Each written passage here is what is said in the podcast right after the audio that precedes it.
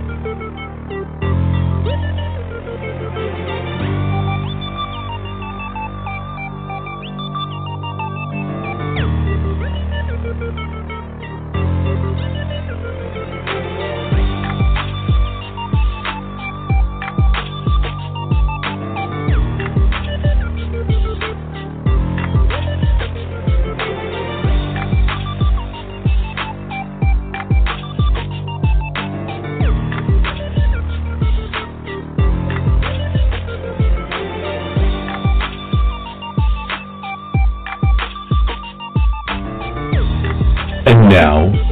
Turnbuckle's Trunks and Titles presents to you Nicholas London and Cue Ball Carmichael.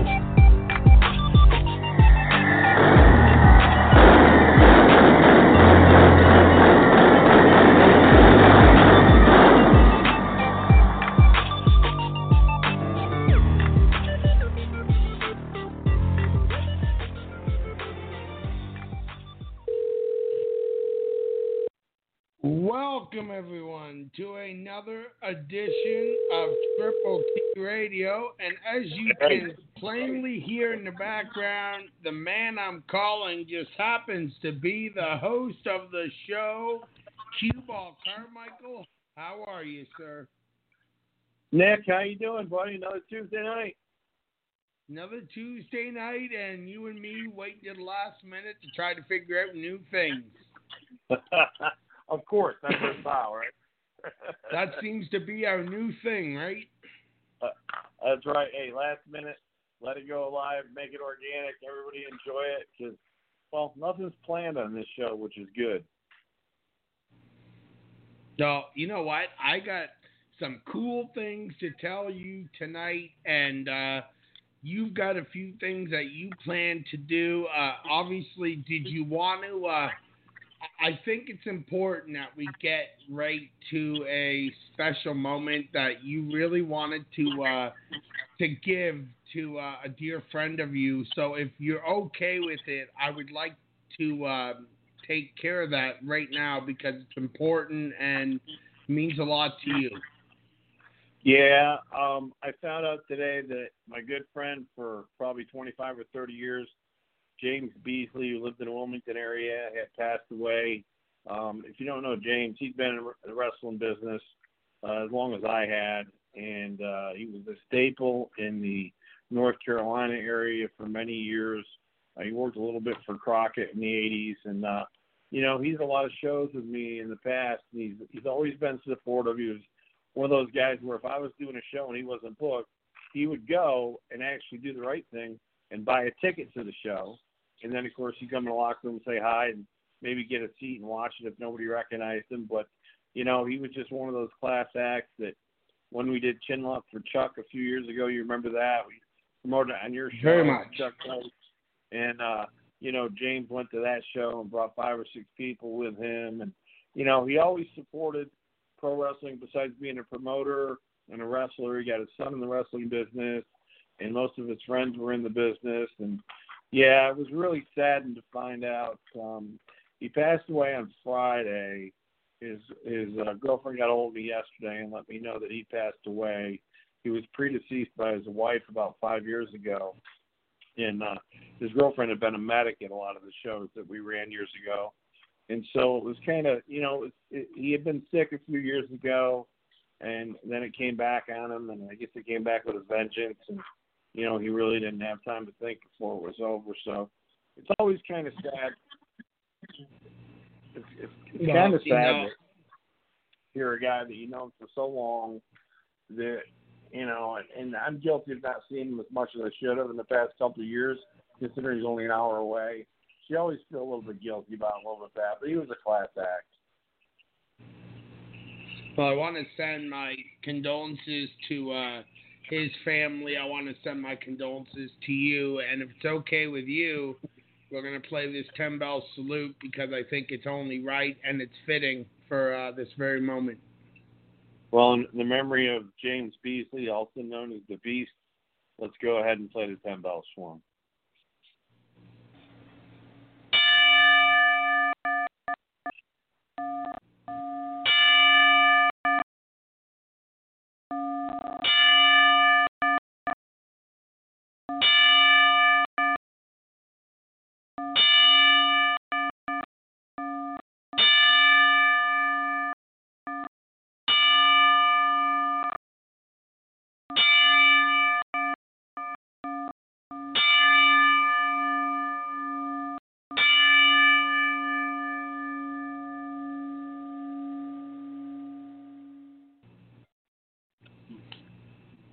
I'll tell you, it always seems like it's longer than it is, doesn't it? That's the longest 10 seconds in wrestling right there.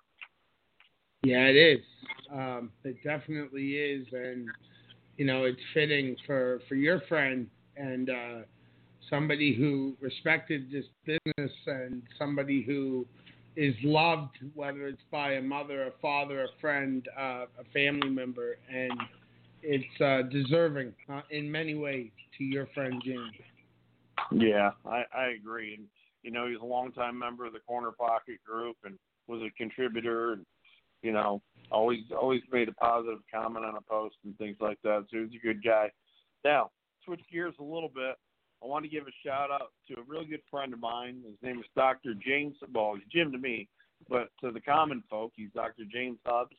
He has a family practice and a former plastic surgeon in uh, southern New Jersey, Philadelphia area. And uh, Jim does something. I went, and as you know, that we're we're going to announce here shortly. I went into the supplement business and the health and supplement business, and one of the first products that I decided to have designed for me uh, was a Brain and Focus uh, supplement, which has a unique proprietary blend that we came up with. And I sent it to, to Jim to look it over because I wanted the physicians, you know, to sign off on it, so to speak. And one of the things he said that was great, it doesn't have vitamin K in it. I wasn't sure what that meant. And then he told me, he goes, well, you know, anybody who takes a blood thinner can't have vitamin K because it'll thin their blood even further, it could cause internal bleeding. So what I really liked about the product, besides the blend, is the fact that it excluded vitamin K, so it's safe for um, anybody who takes a blood thinner to go ahead and take that supplement. And of course, you know, I think 50% of the population over the age of 50 is on some kind of blood thinner. So the good news is those are the ones that are suffering from the memory and focus problems. Trust me, I know. they'll be able they'll be able to take that. I hear that. So, but it's uh but it's good for uh Jim to be able, Dr. Hubbs to be able to go over and take a look at, and I'm going to forward all my labels before I actually have it private labeled in, in my Infinity Nutrition brand, and have him read them over. And if there's anything in there that shouldn't be in there, he'll take it out. So just want to give him a shout out. He's a he's a a friend, a longtime fan, and uh, we've known each other a long time. So there you go, Jim. Appreciate all your help, brother. So let me get this straight here. Now I'm already super duper smart, but I can be smarter. Well, I don't know if there's any hope for that. hey, wait a minute. but that didn't go the way I had planned. I can tell you that your memory and your ability to focus versus jump from task to task to task will improve because everything the proprietary blend has been proven um, through studies to improve people's ability uh, for short-term memory and also for focus. And one of the reasons why I developed it is, is I have a child that has mem- memory and focus trouble, only 13. So when I went to launch my first product, it was very personal for, for me to launch that product. Um, not just because I'm aging and have trouble with memory and focus, but she, even as a youngster, does, and it's safe for somebody you know 13 years old to take. So that was all important to me.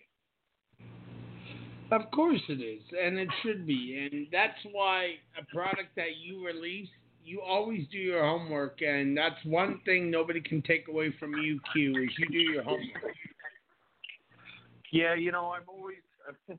It's funny, but you know, it's it's interesting because I always did a lot of homework in the wrestling business. A lot of people say, "Oh, you're so smart, you know this, you know that," and I really don't. What I did was I studied a lot of film, and we're going back into the '90s when you got a third or fourth generation tape you could barely watch VHS tape.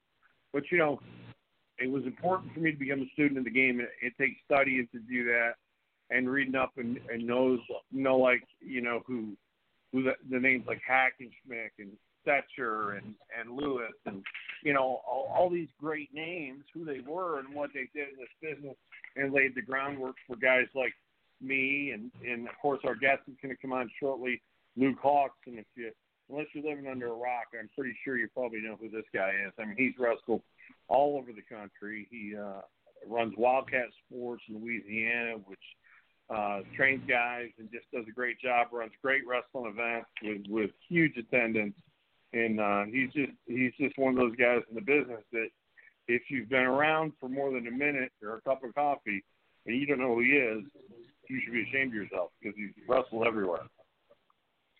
Yeah, and you know, I would like to think that a lot of people know who he is, especially the uh, quote unquote boys and the guys that have been in the business for a cup of coffee because if they're doing their homework and they're paying attention, they should know. Uh, I once met a kid who didn't even know who the Rockers were. So anyway, we'll leave it at that.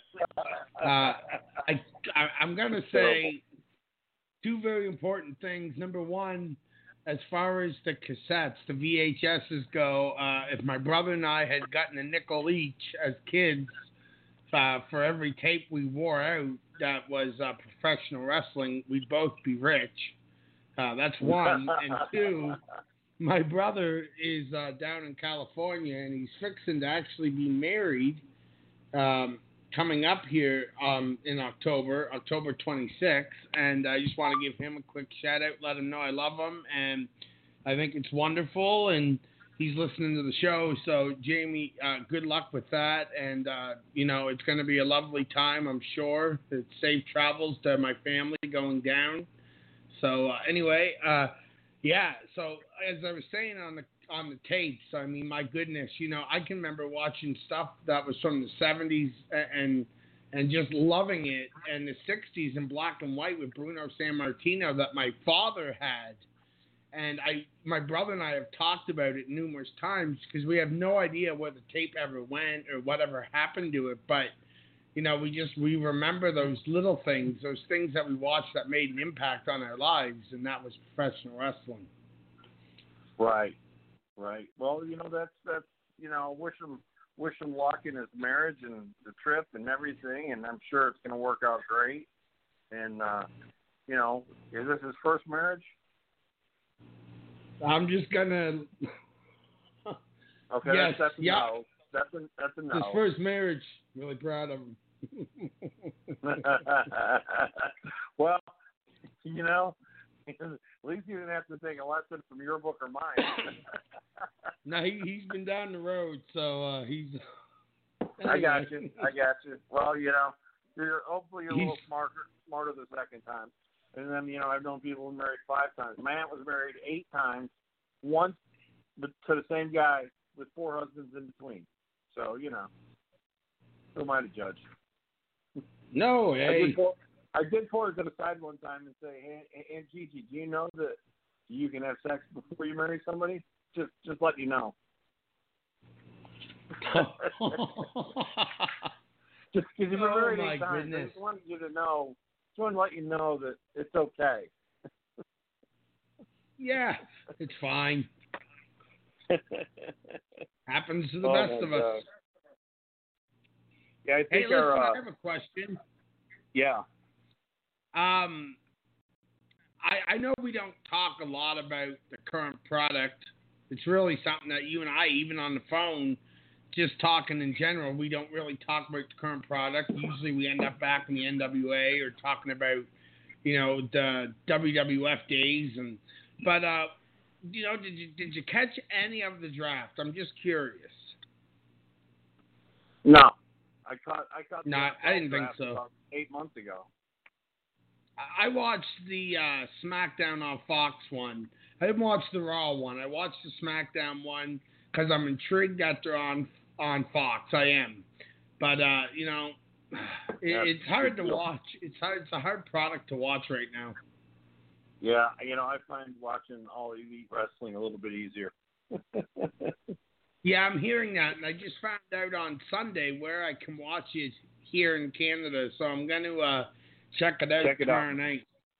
Yeah, it's a, it's a big difference. I think our uh, guest here is going to be calling in in just a second. Anyway, um, we'll talk about him. He was with the WWE for a few years. I know that. I think uh, once early on, and then I think for three years from like '07 to 2010 or 11. I I think I'll have to check with when he's. I mean, Yeah, he's I'm been- pretty sure you got that right on. He's been to the dance. Yeah, he knows the dance. He's spent three years there. He has an idea. That's for sure. Yeah, he, he know he knows what it's like. He knows what it's like. Hopefully, it was the better three years than I spent when I was there. when everybody's worried about losing their job because WCW was crushing them. people are so concerned about their position. Well, every time they look at you, you know, you, you, you walk in, they look at you like they want to kill you. Oh yes, this is true. But then there's Luke Hawx, who is uh, who is um, you know, a very smart man. He's done a lot. I mean, you know, again, Oh, like yeah. you said, if you went for a cup of coffee, you know, maybe you don't know him, but in all reality, you should know who he is. I mean, the guy is not just you know some guy that came in and left. He made an impact, and that is uh, something that, uh, well, as far as I'm concerned, that puts the explanation point on it.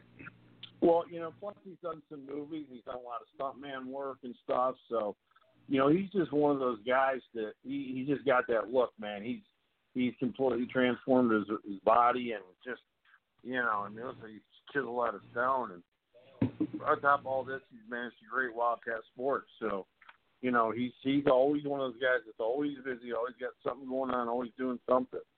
So, he's the. What did he classic say? I put him through. Yeah.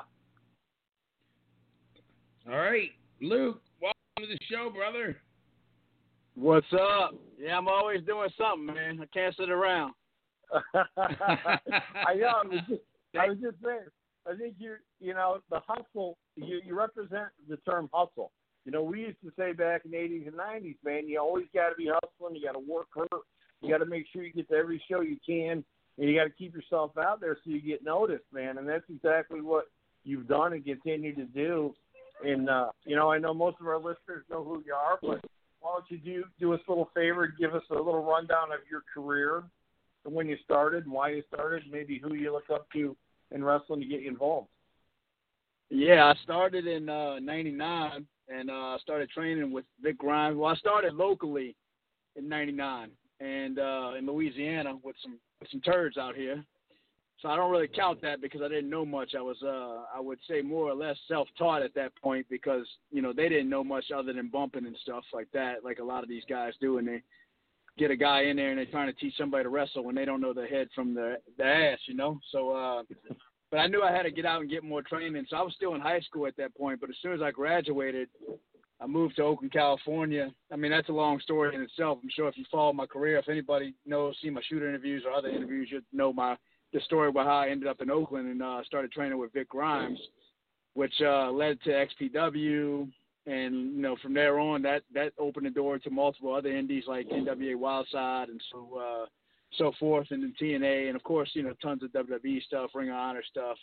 Uh, pretty much every company out there worked for and still have good working relationships with and do stuff. Uh, started Wildcat Sports obviously in 2011.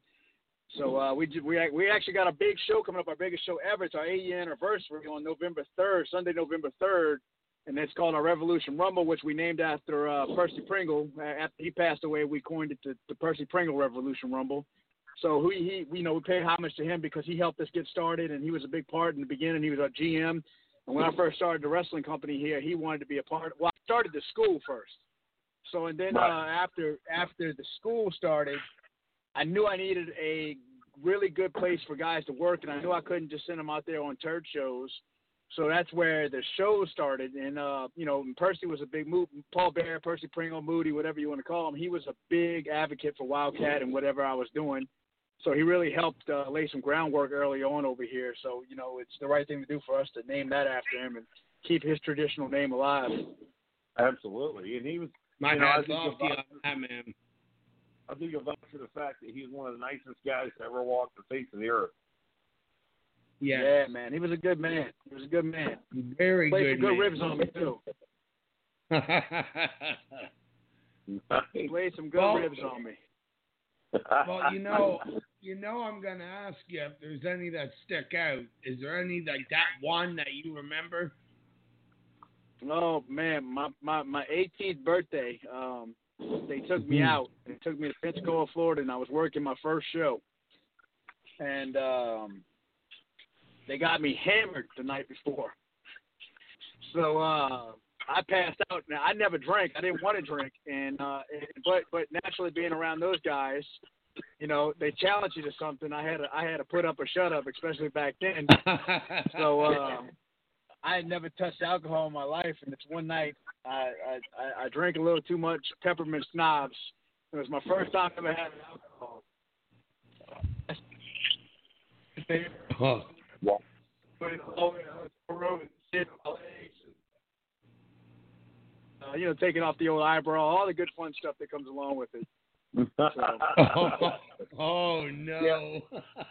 we Just can't do nowadays because because because it's just too cruel and you know and people uh will sue you over now and, and you'll you'll be um I guess uh chastised would be the right saying, you know what I mean? Oh yeah, I they really wouldn't like put to us know. in. They wouldn't put us in jail. They'd put us underneath the jail. Oh, yeah, yeah. horrible You now. can't you can't can't do anything anymore because, you know, everybody's so sensitive and you know how it is. We we live in a PC world. And I'm a, That's I'm a non PC guy in a PC world.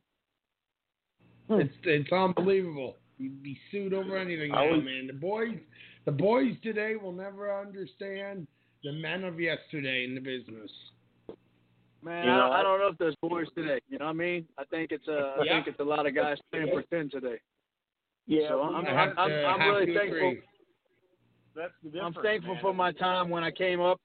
You know, I kind of came up in a, uh, a different era, and I came up in that that that towards that end of the uh, the golden era, so to speak, and um, you know, where, where when wrestling was real hot, and you know they still had a lot of the boys in, and so I, I got to travel. I get I got to do things that a lot of guys didn't get to do, especially nowadays. I got to ride in the ride, ride in the cars with veterans, and listen to the stories and learn that way, and uh, travel with them you know, I didn't get much help growing up, you know, and coming in. Like nobody was giving me tips and telling me how to get better and telling me what I was doing wrong. Because people were still, you know, um, they were still worried about losing their job or losing their spot to somebody. So they weren't really, you know, trying to help the younger guys come in and do better than them. Uh, but I, I am, you know, I, I had to teach myself, and I'm thankful for that. For that. Now nowadays, these guys, these kids, it's indie guy in there with indie guys, so they really don't have anybody to learn off of.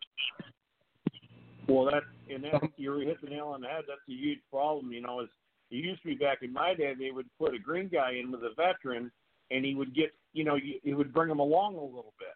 He he, he knew what Right. the kid was doing, what he couldn't do, and he he'd push him a little bit, but just enough to get him better, not enough to get him over his head in there, and talk to him the whole time. And you know, it was a different era with that.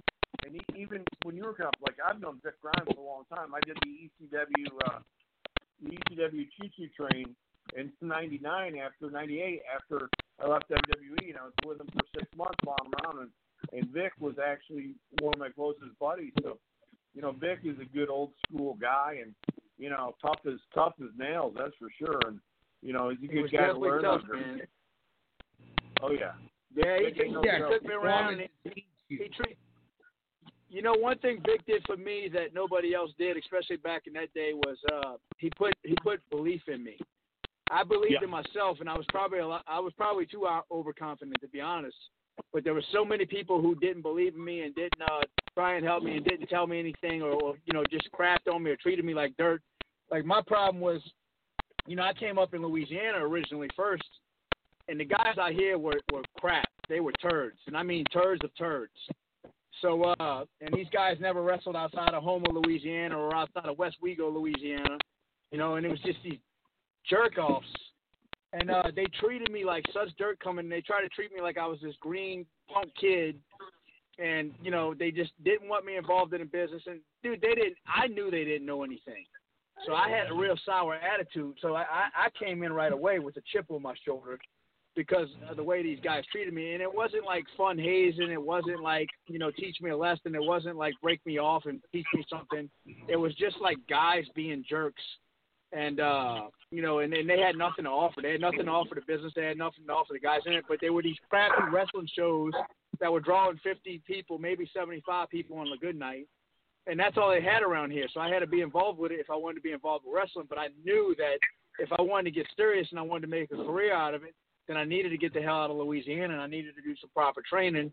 And uh, you know, and I was always close with Vic, and we would talk. And you know, Vic was the guy who gave me that confidence and said, "Man, you, you're talented, you got natural ability, but you got to learn a lot of stuff." So, you know, and he, and he would take me under and, and teach me things instead of just you know, uh, like trying to take advantage of me or trying to get a payday out of me or trying to you know, from some guys who, and it, like I said, I, at first I really didn't realize how much these guys didn't know, but after being in there with them, I knew that they weren't.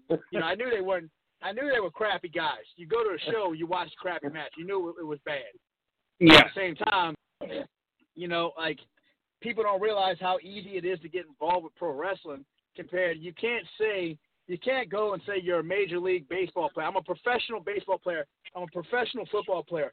You can't do that because you can look that up. There's track records with, with wrestling, you can work at Walmart and you're telling somebody you're a professional wrestler, you know, and, and that's the bad thing.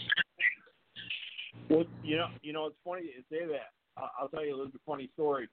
Is when I first got into wrestling, you couldn't. There was only one place, two places that made gear and boots. One was B Bar and H uh, Boot Shop out in uh, uh, Texas, um, and they Arkansas or Paris, Arkansas. They used to make boots, and you would have to he would call whoever trained you before he'd make your boots. You would have to outline your foot on a piece of paper, send it to him. It would take two months. You'd have to send him a money order when you send in your outline of your feet. But he would call who trained you to verify you were trained before he'd sell you boots. And then there was K and H Wrestling Wear out in Ohio, who was really them and Adrian hadn't really even got into making a lot of gear back then. They were the number one manufacturer they did everybody, and they wouldn't even make a singlet for you until they called, like in my case, in Hawaii, or they called Lou to make sure that I'd been trained before they would even sell me a singlet. Now you can get all that stuff on the internet. You can get three yep. buddies together, and because one guy shows right. you how to take a bump, you think you're a wrestler.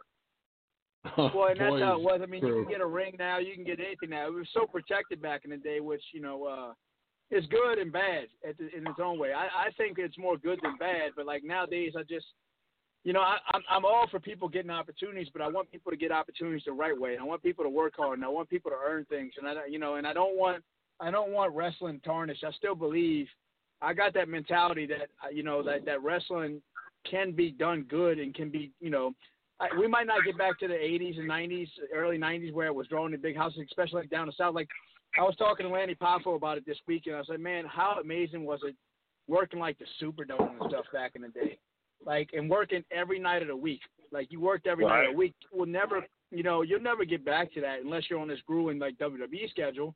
But back then, right. you, you know how it was. They they ran those roads and they, I mean, they were brutal. It was brutal. You spent more time in the car than you did anywhere else.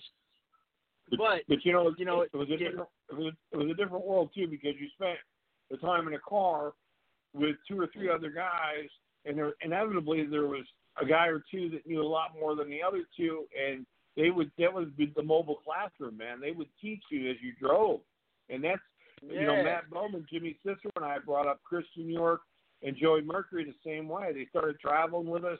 I would work Christian because he was a little bit bigger, and and Cicero would work uh, Joey Mercury.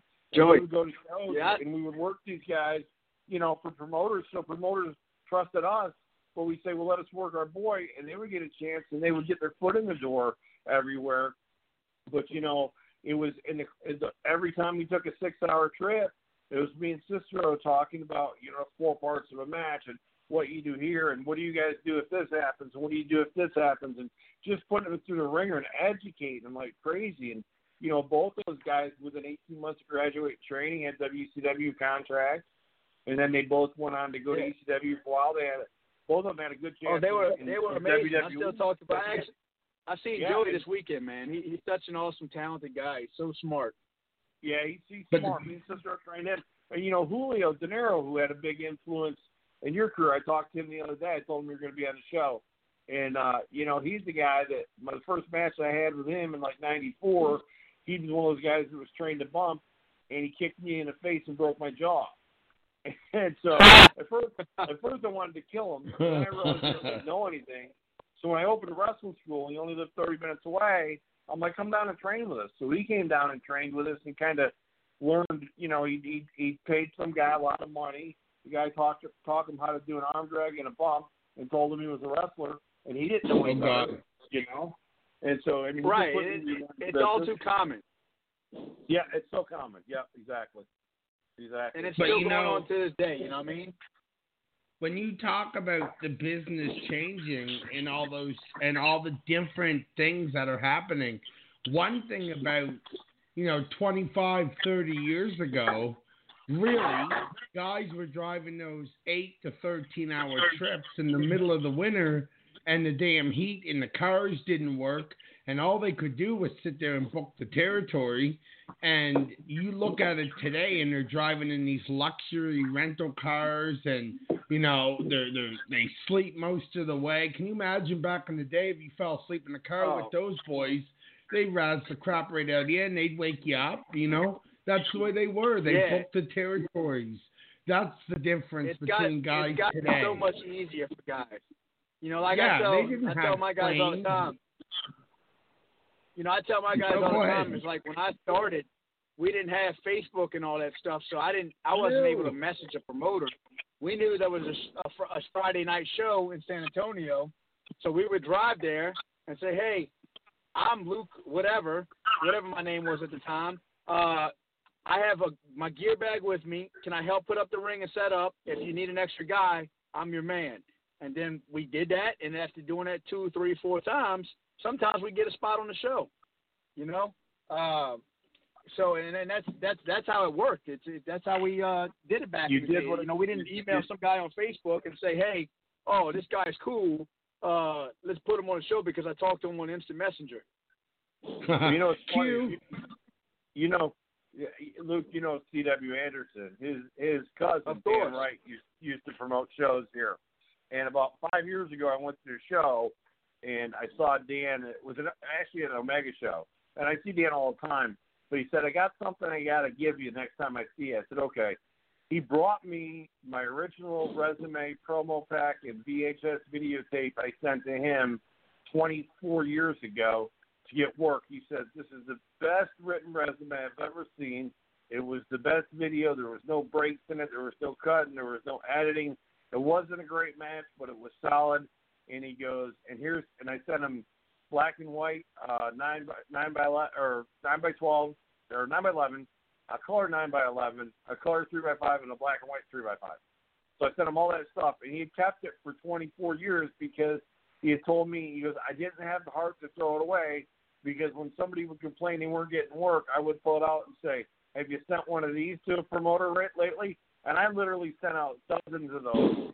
And the first time I got booked at the WWF, Howard Finkel goes, Mr. Carmichael, it's so good to see you.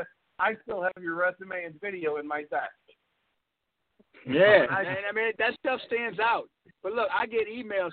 First off, I want to say uh, a big shout out to Julio, by the way, that you brought up earlier. He's a real dear friend of mine and one of the, the best people from my from my early days of wrestling who does his best to keep in touch all the time with me. So I appreciate that. And also a great talent.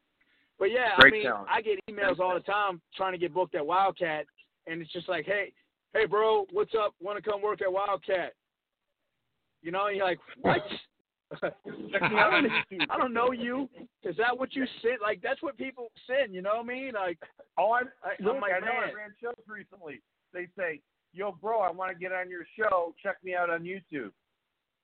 I'm not doing any of the work. I'm sorry. I'm the promoter. No, you don't do any of the work. If you want it, Right. then you get it there.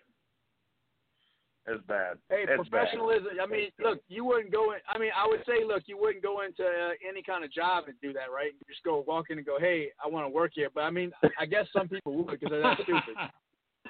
They do if they don't want the job and want to continue to collect their unemployment. That's how they go in. Yeah. it's unbelievable.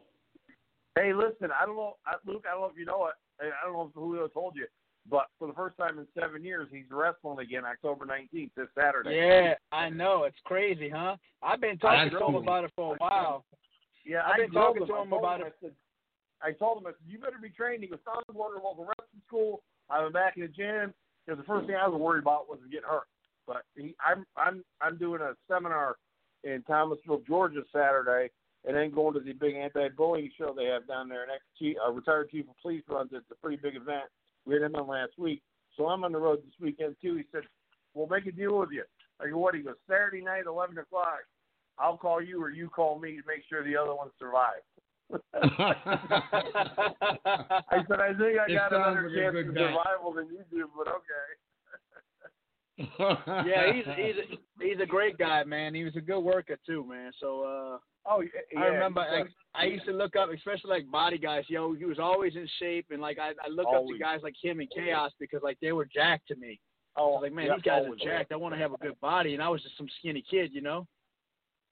No, you ain't skinny no more, son. Nah, nah, not no more. I uh, I did what I had to do, bro. I started putting in the work. I don't know if you remember, but about four or five years ago, I said, "What the hell is your arm routine?" And you told me, "I don't know, Q. I just work them every single time I go to the gym." I'm like, "Well, at least it doesn't Exactly. show." But that's what I was told. I was like, you want big arms, you go work them every damn day, bro. You want big Man, I'm arms, go tell- work them every damn day. I, I'm Well, telling you, I don't think you know. Here, here's the thing with me is I always book guys in shape. You know, my my last show I had Jackson James on there is in good shape, and I had Brady Pierce who's in great shape. And I always bring in guys that are in shape. And when I ran this underground bar years ago, I had Tom Brandi, King Kalua, I had Julio on the show. All the guys that came in were big guys. They were in shape, and you know, I mean, the guys who weren't in shape were like Bundy's and guys like that. And uh, Right, just bigger, burly you know, guys or guys that that look like athletes. Yeah, exactly. And you know that was always my thing. If the guy in the front row says, "Yeah, I think I can kick his ass," that guy doesn't belong in the ring. Because I Right. guarantee you, the guy, the, guy in the, I- the guy in the front row is not saying I- that about you right now. No, not no more. Not no more. But I mean, I was a skinny kid, and for a long time, and I'm thankful for the opportunities, you know, that I got and that people gave me as a skinny kid. Uh, but I did learn from them. Uh, you know, and my my kid now, my kid now, my son is is is pretty lean. He's tall. He's he's six one. He's about 180 pounds, which uh, you know, and, and for for many years, he you know he was a he was a, a, a shoot, he's a shooter. So he was an amateur wrestler, state champion, Right. multiple time state champion amateur wrestler. So for many Right. years, he was he was focused on cutting weight. Uh, his senior year, he wrestled at 152. So uh, and every year he went up a, a weight class. But his, Right. his senior year, he's 152, and now like he just wants to get jacked so fast, and I keep telling him it doesn't happen that way. He's in good shape now, but he's tall Right. and lean. But and especially compared to a lot of indie guys today, he's bigger than a lot of the indie guys. But you know, he's he's next to me, and he's like, Dad, I got I got to get jacked, man. I got to get jacked. And he's like, Why? I'm in the gym every day. It's not, you know, what, what's going on? I said, Dude, it takes it takes years, man. It takes years to put that size on the years. right way. It does take years. It literally takes years to put size on the right way. You're absolutely right. You know, it's, it's I'll tell you a little story you can relate to your son. Is I hired a skinny kid in 1995. I it was his regular first regular promoter who booked him to work, and it's the first show he was there. He was so damn nice that I couldn't find a spot for him, so I had him manage the Iron Sheik against me in the main event. And that kid's name's Steve Corino. We know what happened to him. He was six foot tall, 150 pounds, Yeah. Then a hmm. couple of years later, this kid who was 16 years old came in, got his mother's permission to wrestle for me. He was five foot nothing, about 140 pounds, and his name's Joey Mercury. So you know, it just goes to show that that the size, it's not the size. What do they say? It's not the size of the fight. It's not the size of the dog in a fight. It's the size of the fight in a dog. And you know, sometimes right. being being a little bit thin or a little bit lean or a little bit smaller is that chip on your shoulder that you need to go out there and just you know put that size on and work hard consistently. A hundred percent. And you know what? Back then they had so many talent. Even nowadays, they got so many talented guys that come out of that area. You know that Oh, was yeah. it. That, that the Northeast is just such a hotbed for wrestling. All you know, all throughout that area, which is crazy. Uh, just it's it's it's amazing how much talent actually came from that era. That that area. Well, well, you know, we used to see the same guys on shows over and over again, and we'd see there'd be me and Cicero, and there'd be Julio, and there would be uh Christian York and Joey. Um, there would Oh, be dude, Corino. I read there'd be y'all in the Tom. Brandi. When- when I was just a fan, I would read about y'all in the magazines all the time. That's how I kept up with that area, is the magazines, PWI, and all the those little magazines that used to come out back then. So I I knew all y'all by name because I would always read the reports and look at the pictures and do this, and do you know. So it's like to me, you guys were stars before before it really broke off because I was just, I, you know, my, my my nose was in those books, so I couldn't Yeah, see y'all on TV so much. So so by the time I when I started seeing some of the guys coming, because some of the guys started working on these crap shows here. They they had a show in Alabama that used to run in like Chalmette in Alabama called uh I think it was called UCW. Right. And uh like Cicero came down. I don't remember if you came down, Q, but I know Yeah, Cicero no, no, came down a few times. Corporal punishment came down. A bunch All the time. guys Corp was here all the time. That's where we started. Uh, yeah, no, they they yeah. wanted me to come down a couple of times, and it seemed like every time they wanted me down, I was getting booked in Pittsburgh or an off show somewhere else, and I just could never fit it in because with me, once I took a show, even if somebody offered me more money or somewhere I had it been, I took the original booking. I would never change bookings because I just didn't think it was ethical. And you know, Right, right. said- No, that's the right thing. But I knew Yeah, we- I knew these guys all before they came down here because I'd read about y'all for so many Yeah. years, you know, and I could always see everything.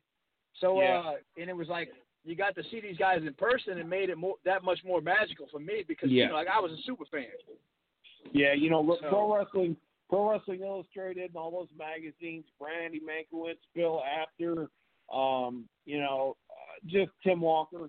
Those guys were all so kind to us and and gave us so much press back in the day. You know, it wasn't. It would. I would be surprised if an issue of PWI or one of the sister publications came out and I wasn't in one of them or didn't have a picture in one of them or something. You know, it was really it was surprising. They were just so good to us guys. I mean, you know, they were in Northeast too, and I think that helped us. But we were working so many shows together. I was telling Nick, I would work Friday night in Pittsburgh. I would drive from Pittsburgh to Goldsboro, North Carolina for a Saturday night show. Drive straight back to Pittsburgh for a three o'clock matinee show on Sunday. You know, you know what I'm talking about. It's some Yeah, yeah, yeah. You know, twelve The hundred good dollars days. a weekend, four guys in a car. You know, it's just what you did. Yeah, and it's not like that no more. You know, it's not like No, that even remotely. It's not.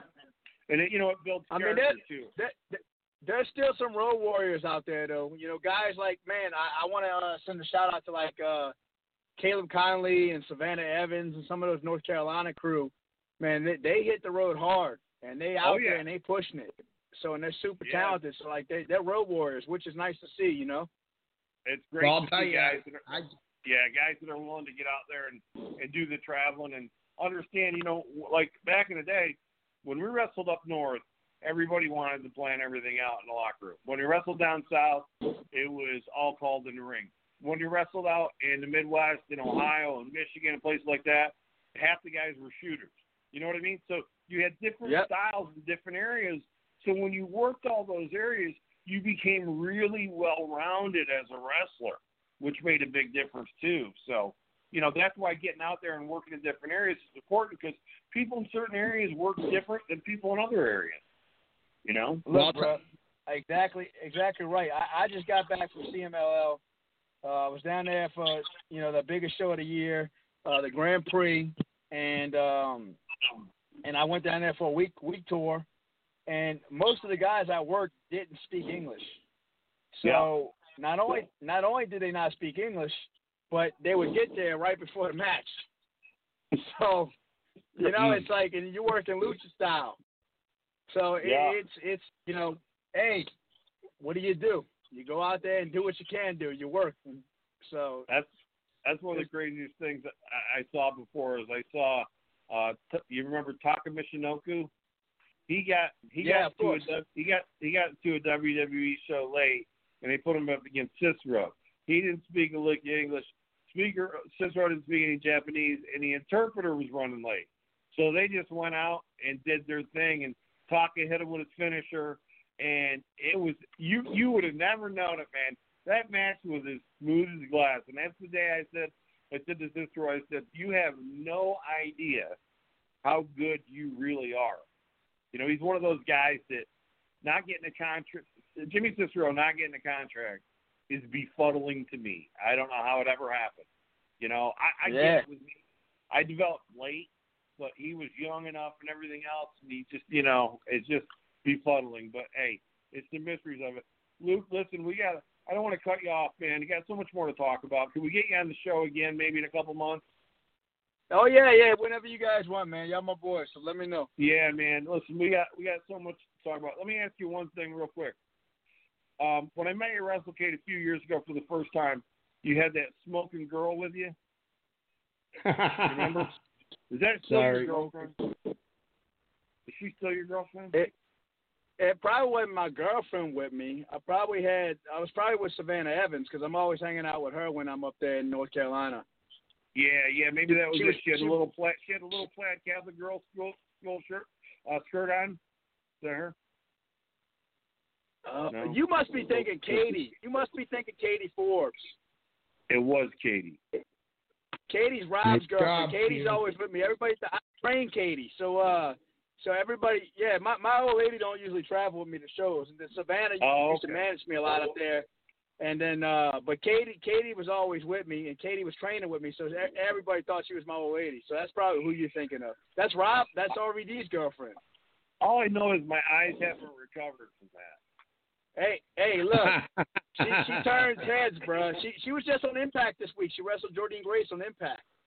Oh man, oh, there you she has a look. You know, she she ha, she she's she's one of those people that you know, as far as lady wrestlers, she's gifted with a certain look that goes a long way. So good for her. Dude, she's I'm stunning. happy for her. She's she's she's stunning. You know, and she's and she's She's super good. athletic too. Never watched wrestling a day in her life neither.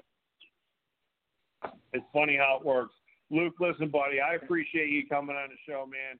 We got to get you back on. I think we barely like just scratched the surface with you.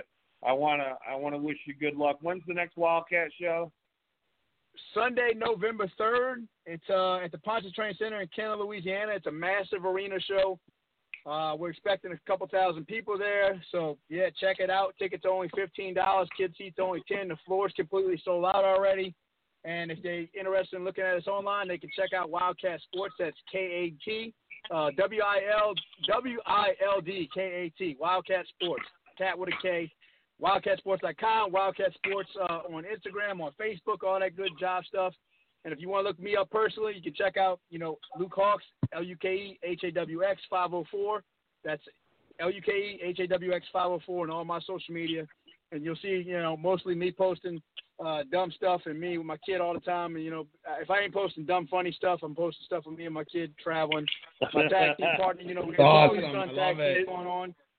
it's always great stuff, Luke. It's always great to uh, talk to you, brother, and uh, continued success. I know you're going to do great things in the business still, and uh, you know your your son's going to follow in your footsteps, man. So I just And want to we tell just you, I'm, tore it up with the Briscoes. We just tore it up with the Briscoes at Ring of Honor Oh, this past love weekend. those guys. Nice. Listen, one of the best tag matches I ever saw was the Briscoes against on Omega Show against Matt and Jeff. It was unbelievable. Those Oh guys, yeah, those guys can go, brother. They can go. right. If, So- if y'all have a chance, check out uh check out the match from us for glory from Glory by Honor this past weekend.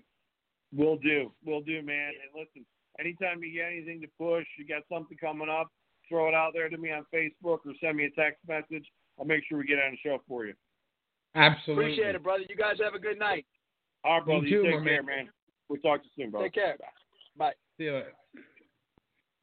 All right, Q. Listen, I got to tell wow, you, man. talk, talk talk about a home run guest, huh? Yes, uh, absolutely. That was a uh, an an amazing guest, and uh, you definitely hit a home run on that one. I think we got to take a break, though, don't we? Got a little commercial message in. Oh, I'm all ready to roll. You do it.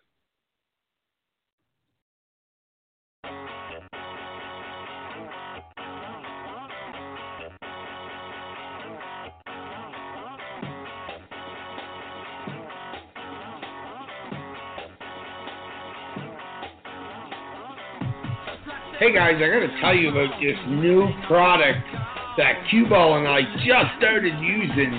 It's called RedlineGoods.com. Q, I was on. I ordered a bunch of products from this site, man, and you weren't lying. Man, I'm telling you, you know that tuner car I got, that old Eclipse that I've been working on? I got the, it's called the flat side steering wheel. It's a steering wheel, and it's all hand stitched, and the bottom side instead of round is flat, and it's for, you know, tuner cars. And I got the matching boot for the shifter that is handmade and hand stitched Italian leather. Let me tell you something, dude. This thing looks sweet. The rest of the car, not so good. But the steer wheel, the boot cover, fantastic. So I'm going to tell you, I got 1993 LeBaron, and my kids are so embarrassed when I drive this thing around. I went on this site you told me about. I used the promo code QBall, save 15%, and my kids love it. I got the coolest looking shifter. I've got new pads on the brake and the gas. I mean, I have done this thing up. The outside still needs some work, man. This place is loaded with colors and it's shipped worldwide.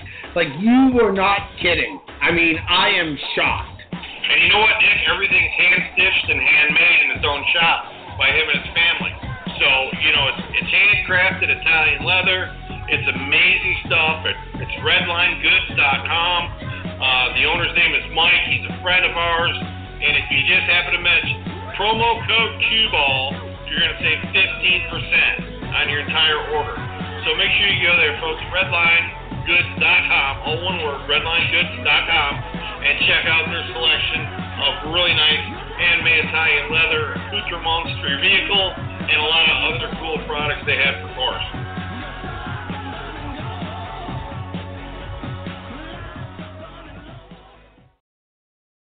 Oh yeah, the madness. It's on Triple T Radio. Yeah.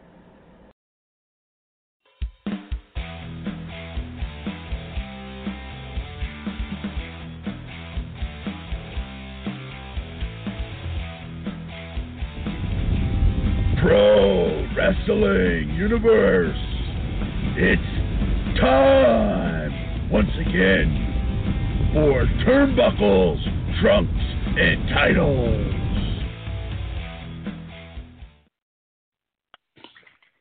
We are back here on Triple T Radio. And uh, Q, we just had a great guest, and Luke Hawx. It was uh, great to chat with him. Uh, you're you're happy. You, you enjoyed that. Well, I I did. You know, he's a good friend of mine, and you know, he's just one of those guys that totally gets it. He's put in the work. He didn't he didn't get anything handed to him. He earned everything. Um, you know, I have that game I've told you I play called Six Degrees of Cue Ball Carmichael. It's like seven degrees of Kevin Bacon, but I can use one less degree.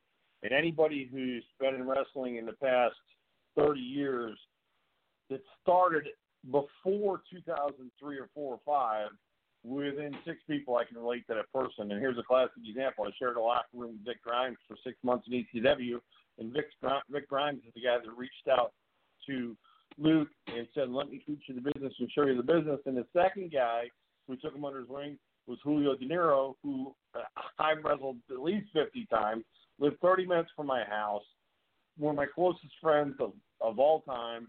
Just talked to him last week, and you know he doesn't do any social media, but he's out there, and uh, him and Luke are really close. Luke talks to him all the time too, and uh, you know, so I mean, there's there we didn't have to go very many degrees from Luke Hawx to relate to Cue Ball Carmichael. So, and I always like to do that with the guys. So, you know, it's he was a great guest, and just you know, I don't think I don't think I don't care what superstar you ever got on this show as a guest. I don't think anybody could surpass what Luke just did, in my opinion. No, I mean they can tell stories, they can tell all this, but the story that Luke told and is just you know, I mean, at 18 years old, pulling up away from everybody you know and going from Louisiana, and you can hear the Cajun in Luke's voice. God bless him. He's got to invite me down for a crawfish boil sometime soon. He invited me to last one, couldn't make it, but he, uh, you know, Cajun boy thrown in the middle of Oakland, California, which talk about being displaced. It's like a kid from upstate New York going to Hawaii, you know. So I can relate to the journey, and just a great guy to have on. I'm, I'm really excited to have him on, and he just he just knocked it out of the park. Yeah, no, he did. He definitely did. Um, you know, one thing I want to do is It's I want to say from the it's Keela Fleur from the blue line. He shoots, he scores.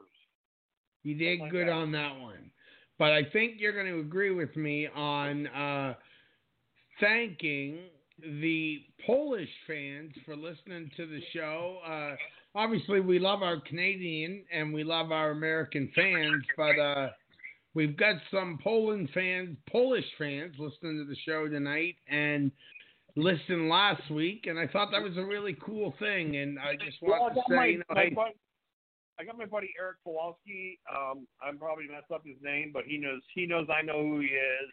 and I've got another friend of mine over there. I always call her my Polish princess, and she listens. So I've got a couple people in Poland that listen to us, and you know, I, I'm excited. We've had visitors from 11 different countries. I mean, you know, it's pretty impressive to have a show that's just second celebrating its second week on the air, and we've actually have we have proof of this because we record every visitor comes to our phones. We've had visitors from 11 different countries. I mean, I think that's pretty actually 12 because I didn't count Poland. So 12 different countries already. I mean, you know, can you ask for anything more as a brand new podcast? But I think the unusual nature of what we do, where we talk as much about life as we do wrestling, is is something that's unique, and that kind of rolls us into our next segment a little bit. I think. Well, we've done extremely well. Like you said, we've had so many listeners and people that have just viewed the the website in itself. So I mean, you know, hats off to everyone. Like we're very thankful. We love hearing from our fans. We love hearing from the casual wrestling fan who maybe this is helping get them back into the uh, wrestling world. Maybe they're paying more attention. So if we're yeah, helping with buddy, that, then you know my buddy James Matthews is listening from Portugal too. And I'll tell you about him. We had a Harley Race seminar about five years ago we put on, and we only took 40 people. And this guy flew in on his own dime from Portugal, paid for a hotel, and stayed for two days so he could see her go to a Harley uh, Harley Race clinic. So you know, I mean, good grief. You know how much how much more of a commitment can you have than a guy that flies in from Portugal to go to a Harley Race right. seminar that you say have? So you know, thank him for listening too. But you know, we I'm just grateful for the people that listen. I, I think that it shows that uh, you know we're we're diverse and we're probably two of the most non-judgmental people in the world.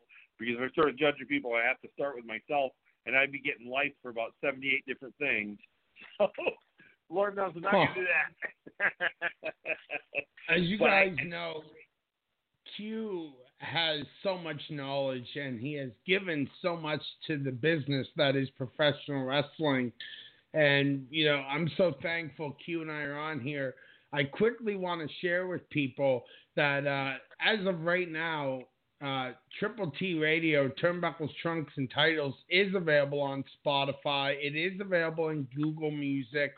Uh, I believe it's available on iTunes now. If not, it will be soon. It's already, we're just waiting on the review to be finished, but we're available on Stitcher. We're available for direct listen on our website, tripletradio.com. So we offer you guys plenty of places if you're not catching the show live and you still want to hear it. Of course, as everyone knows, Q Ball has got this amazing gift that he gives to you guys on this show every week about conspiracies. And the problem is, is Q keeps these guys on the phone because he loves to talk the business. Yeah, you're probably going to miss it. But it's okay because now you got the opportunity to listen to it literally within hours after this show is finished. And Nick, they get they get to listen to the entirety, not just the hour. If we go over an hour and you miss something and you want to pick it up, all you got to do is go to Spotify. Um, we should be on iTunes this week, as he said, Google Podcast, Stitcher. I mean, you can go into the uh, the in a day or so. You can go here to the website for Triple T Radio and you can pull it up. Tune in radio as well. Tune in. Right. I but, forgot about tune yep. in radio. Yeah, but you want to make sure you don't miss any of it because the next one we're going to go into is pretty deep. Yeah, well, we're ready, Q. There's 25 seconds left on this one, and then we're well, going to have to go I'll, in. I'll tell you this. It's the moon landing in 1969. I read a recent uh, article given by the director of uh, a couple famous films, The Shining and Full Metal Jacket, Stanley Kubrick, who, before his death in 1999, agreed to an interview. If it was only to be released 15 years later, because that was what his contract said, his 88 page contracts in the U.S. government about the faking and falsifying of the moon landing. That's right, folks, whether you believe it or not, I'm going to give you rock solid proof that the moon landing never, ever happened. It was a complete fake, filmed in the Arizona desert, and I've got tons of proof, including Stanley Kubrick's confession, his story, and NASA even admitting that they can't make a comment on whether it's false or true, which means that it's what? That it's false. It did not happen. But you saying it, it didn't happen, Nick. But but are you saying it's never happened or it just didn't happen then? It didn't happen then. Now, four, uh, that was Apollo 1, Apollo 2, 3, 4, 5, and 6 supposedly all went to the moon. But then, right after Apollo 6 went to the moon, why did we completely abandon exploring the moon? The U.S. just completely abandoned exploring the moon. For no apparent reason, they quit. Now, I'll remind you that two years before we were supposedly landed on the moon, we couldn't even launch a spaceship off off the launch pad without it exploding and killing the astronauts, the entire crew. But two years later, we had the technology to get a ship to the moon and get it back. no, it didn't happen, folks. It definitely didn't happen. And I'm going to give you factual proof as to why not. Go into Google Images and click fake moon landing, and you can see clearly in the helmet reflection of the first man that ever stepped on the moon the reflection of a cameraman. Now, these are pictures that weren't available until the Freedom of Information Act hit them, until they were petitioned by many organizations to disclose these things. But also, I think, Nick, one of the most compelling things that proves that the moon landing was falsified, besides Stanley Kubrick's entire interview that took five months to do, was completed three days before his death in 1999, that he was hired and signed an 88 page non disclosure agreement with the U.S. government and basically told that he, if he can mention to anybody that it was falsified or fake, that he probably would cease to exist on the planet. Gives pretty good structure to the fact that it was fake.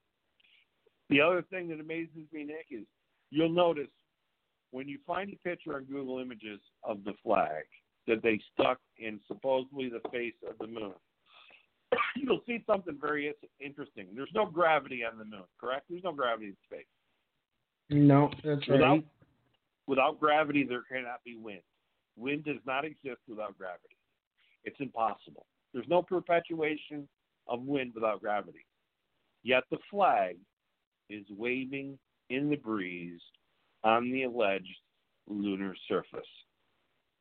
It is a physical and scientific impossibility for the flag to be waving on the moon. So that flag that's waving is not on the moon.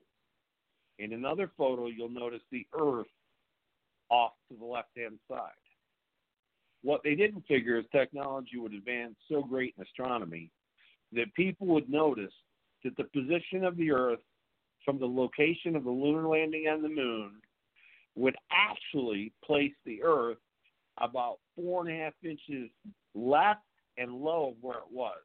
Four and a half inches doesn't sound like much, but at the distance to the moon, it's 8,000 miles. So somehow we're supposed to believe that at the approximate time of the lunar landing, the Earth shifted out of orbit 8,000 miles.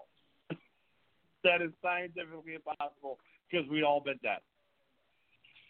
So there's that. Also, if you look at the up close of, uh, I think it's Buzz Aldrin on the surface of the moon, you'll see a rock, a big rock to his right, behind him to the right, and a little one to the left.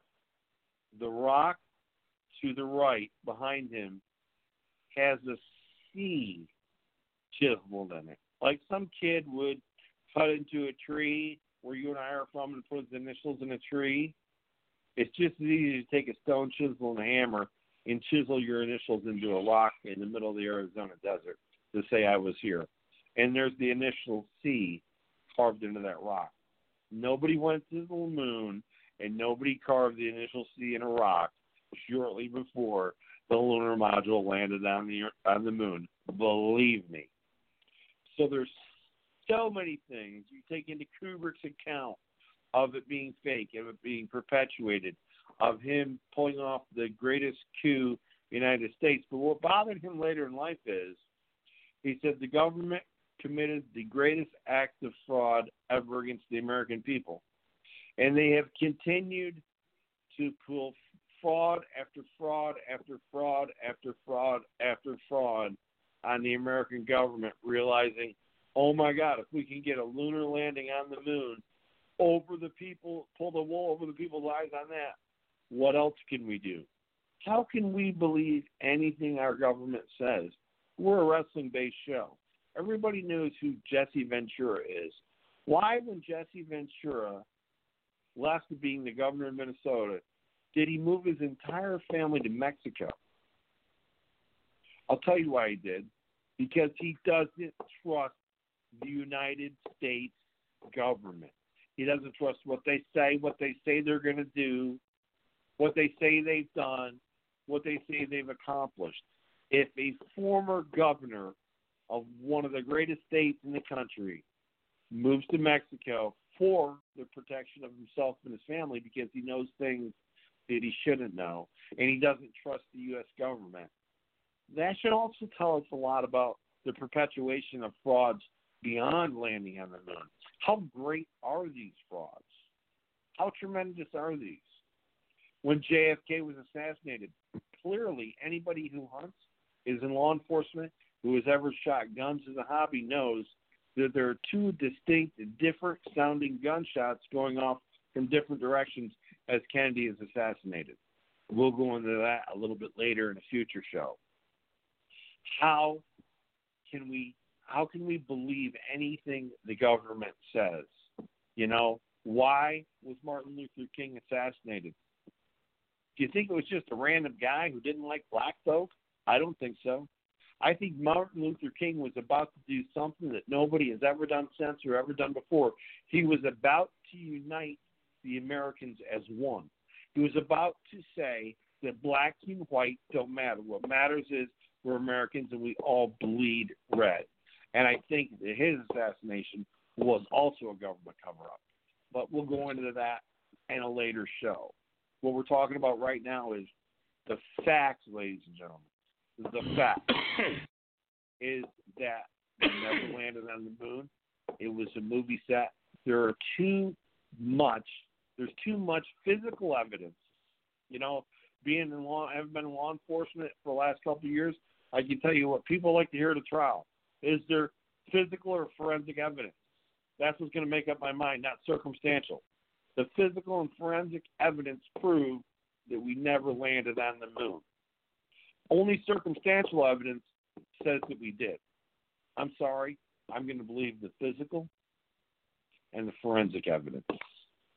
Nick, let me ask you a question. If you weren't sitting down, you are now, aren't you? Oh yes. Yeah. Um, I actually Yeah, just looked Um, at. guess what? You just said what 97,000 Americans listening to this show just said.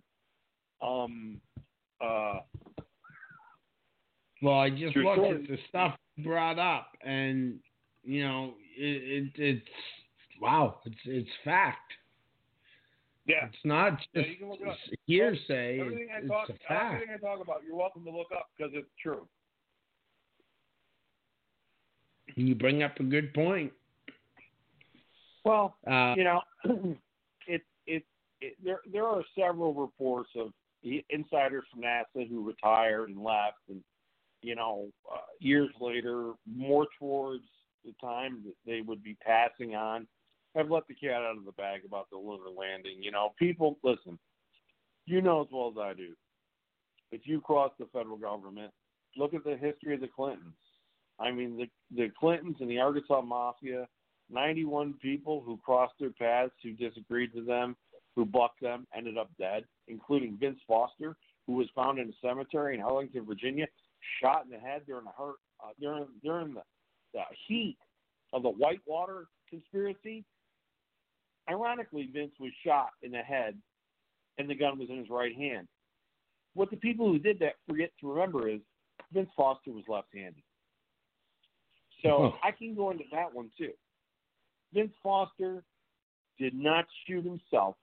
He was murdered, and like everybody else, oh, put the gun in his right hand. He's probably right-handed. Most people are wrong. He was left-handed. Nobody shoots themselves in the head with their opposite hand. It just doesn't happen. You use what we call your dominant hand, your gun hand, is what shoots you in the head. 98% of all suicides used with a gun, it's in the right hand. The other 2%, you're shot by somebody else and they pass it off as suicide. So we know how it works. There's there's just a history of tremendous amount of government conspiracies. We're just starting to delve into these, and hopefully, the these shows are archived. So if I suddenly disappear without warning, we know what happened. Yeah, yeah, I'll find you, buddy. I'm coming after them. like, yeah, they got to come after all our fans too. you got to admit though, Uh-huh. that's pretty compelling evidence. Am I right? Uh, yeah, I just looked at it all. It's very good evidence. See that flag waving? Yeah, I saw it waving. Literally. Yeah, yeah. With no gravity, flags don't wave. Did you see the rock you see carved in it? Yes, I did. And yeah, I somebody also just saw happened. the To, impact. somebody just happened to get there a thousand years early and decide. Oh, it was me, by the way. In my previous life, I flew there with my wings and I carved a C in there for cue ball. oh my goodness! You're Oh man, it just gets crazier every single week. These conspiracies are just there's so many of them. It's just There- incredible. The government has been yanking the wool over not just Americans but our brethren, our Canadians' eyes for the last seventy years. It's insane.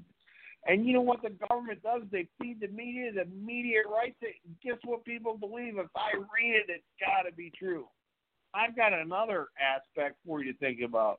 If I read it mainstream media and it's fed to mainstream media by government, don't believe it because it's not true.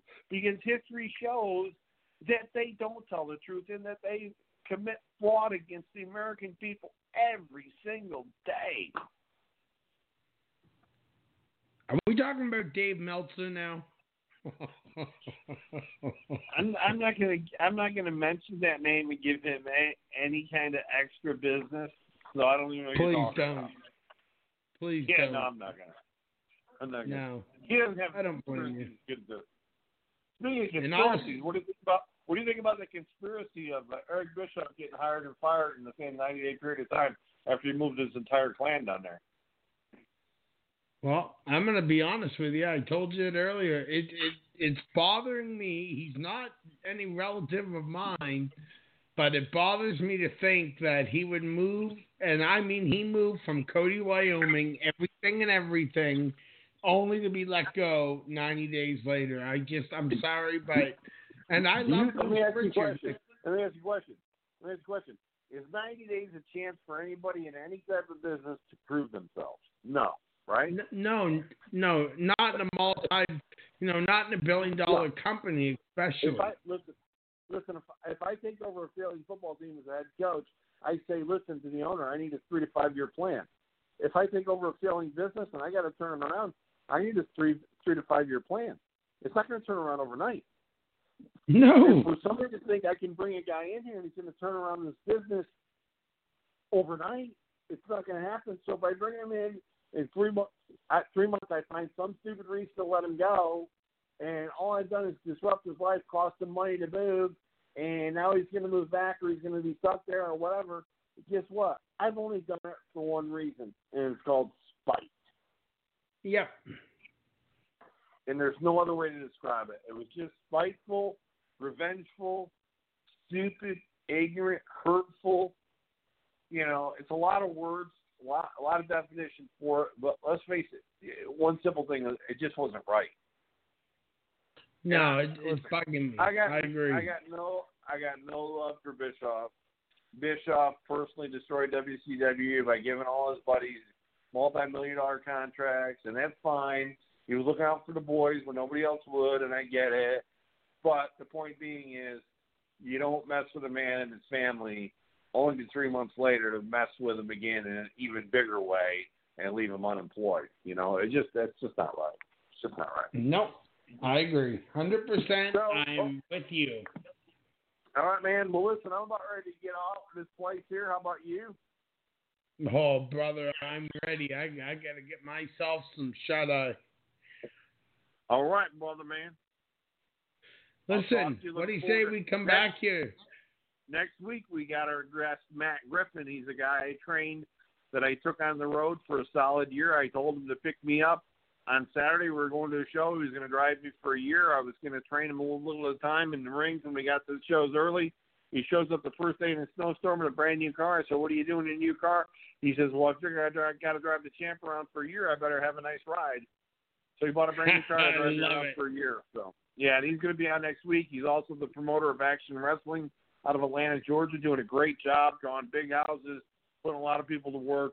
He gets it too. No wonder because I trained him, but I mean he gets it. So look forward to talking to him next week. Well, I look forward to talking to him and to you, Q. It's been a great, great show tonight. So, if it's okay with you, from uh, the host of the show, Q Ball Carmichael, and myself, I want to say thank you to those who listen. Thank you, worldwide fans, and those Oh, who wait, download. Nick, Nick, Nick. Brother, One more plug for our buddy at RedlineGoods.com. Mike's got the best handmade Italian leather products for your car. He's got some cool accents for the gas pedals, the steering wheel, the shifter boot. It's one of a kind. You go to RedlineGoods.com. You mention code QBall. Get yourself a 15% discount and uh, go and enjoy. Get some cool stuff for your ride. And also, uh, that's it. Have a great night, Nick. hey, I'm with you, my man. I can't wait to see you next week. All right, brother. Sounds good. See you next week. Okay, bye bye.